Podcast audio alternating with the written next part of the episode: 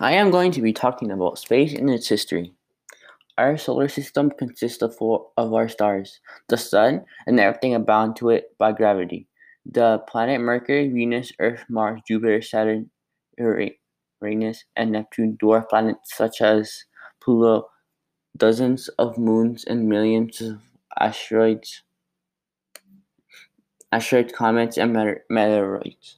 Every planet orbits around the Sun. The sun's gravity pulls the planet toward the sun, which changes the straight line of of direction to a curve. This keeps the planet moving in an orbit around the sun because of the sun's gravitational pull.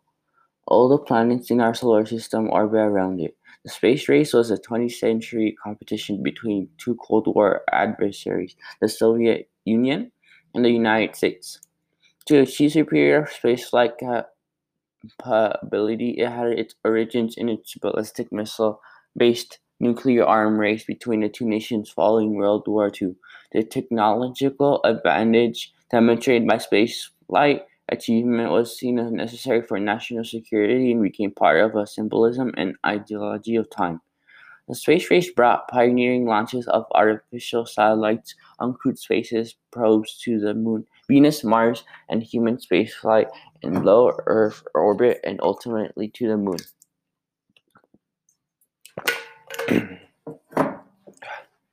the competition began on August 2nd, 1995.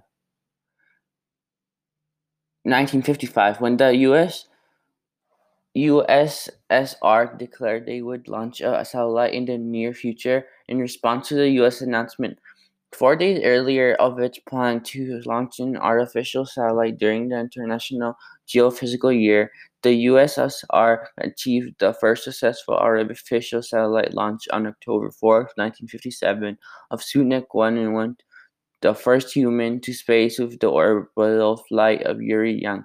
Yuri Gagarin on April 12, 1961. The USSR demonstrated an early lead race for these other firsts over the next years, including the largest Earth orbital lift capability.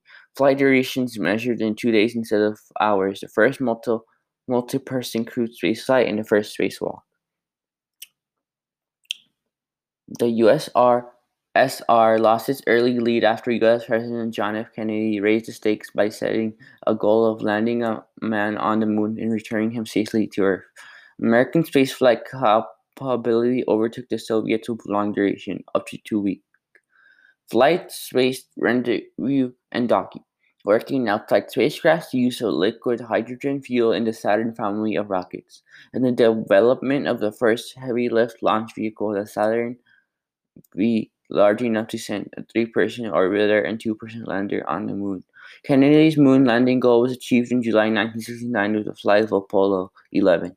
A singular achievement generally considered to outweigh any combination of Soviet achievement. The USSR pursued two crewed lunar programs but failed to develop a launch vehicle powerful enough to land one human on the moon before the US eventually canceled them to concentrate on Earth orbital space stations. While the US landed five more Apollo crews on the moon, a period of detente followed the April 1972 agreement on a cooperative Apollo Soyuz test project, resulting in July 1975 an Earth orbit of U.S. astronaut crew with a Soviet cosmonaut crew and a joint development of an international docking standard, APS 75 but the competition did not suddenly stop them. Apollo Soyuz began a period of transition from competition to one of US and Russian space cooperation. By December, transition by December 1991, when the collapse of the Soviet Union brought the end of the Cold War and enabled the Shuttle Mir and International Space Station programs between the US and newly founded Russian Federation. On April 2, 1958, President Eisenhower, Eisenhower reacted to the Soviet space lead in launching the first satellite by recommending the U.S. Congress that the civilian agency by established to directly non military space activities. Congress, led by Senate Majority Leader Lyndon B. Johnson, responded by passing the National Aeronautics and Space Act, which which Eisenhower signed into law on July 29, 1958. This law turned the National Advisory Committee on Aeronautics into the National Space Administration, NASA. It also created a civilian military liaison committee appointed by the president, responsible for coordinating the national civilian and military space programs.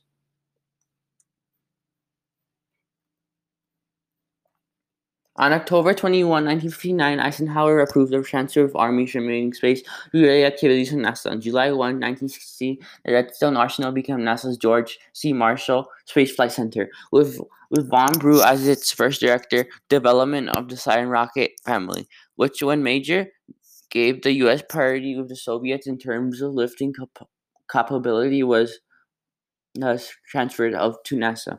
The trip to the moon took over three days. After achieving orbit, Armstrong and Aldrin, Aldrin transferred into lunar module named Eagle, leaving Collins in command and service, Module Columbia, and began their descent. Despite the interruption of alarms from an overloaded computer caused by an antenna switch left in the wrong position, Armstrong took took over um, um, manual flight control about a 180 meters to correct a slight downrange guidance error and set the Eagle down on safe landing spot at six hours later.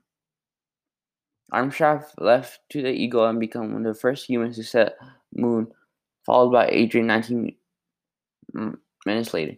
The first step was witnessed on live television by at least one fifth of the population of Earth, or about seven 723 million people.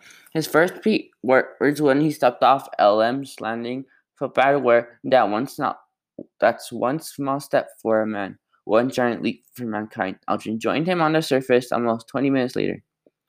Altogether, they spent just under two and one quarter hours outside the aircraft. The next day, they performed the first launch from another celestial body back with Collins in Columbia. The planet Mars was been explored remotely by spacecraft probes sent from Earth beginning in the late 20th century have yielded a large increase in knowledge of, about the Martian system, focused primarily on the understanding of geology and habitability, potential engineering in their planetary journeys, and is complicated. And the explore, exploration of Mars has experienced a high failure rate, especially the early attempts. Roughly 60% of all spacecraft destined for Mars failed before completing their mission, and some failed before their observations could begin. Some missions have met with unexpected success, such as the twin Mars exploration rovers, Spirit opportunity which operated for years of specification.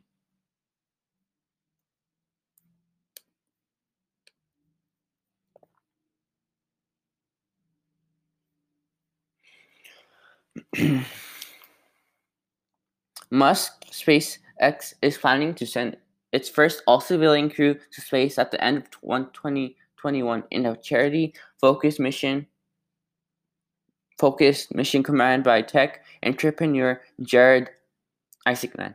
The company said in a press release, it, I'll pick three people to ride alongside Isaacman to orbit around SpaceX crew.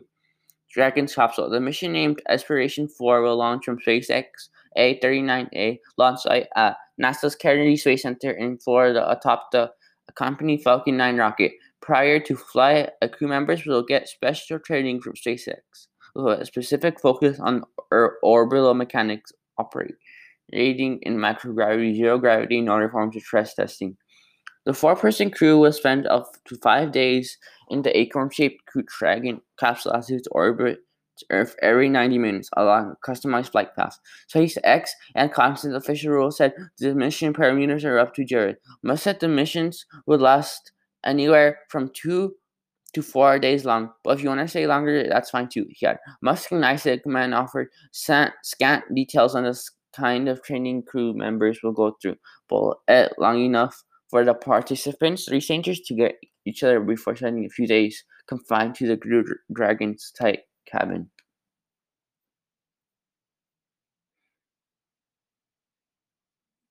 Isaacman told reporters that the mission kicks off the biggest fundraiser ever for St. Jude, a children's hospital of an already massive fundraising reach.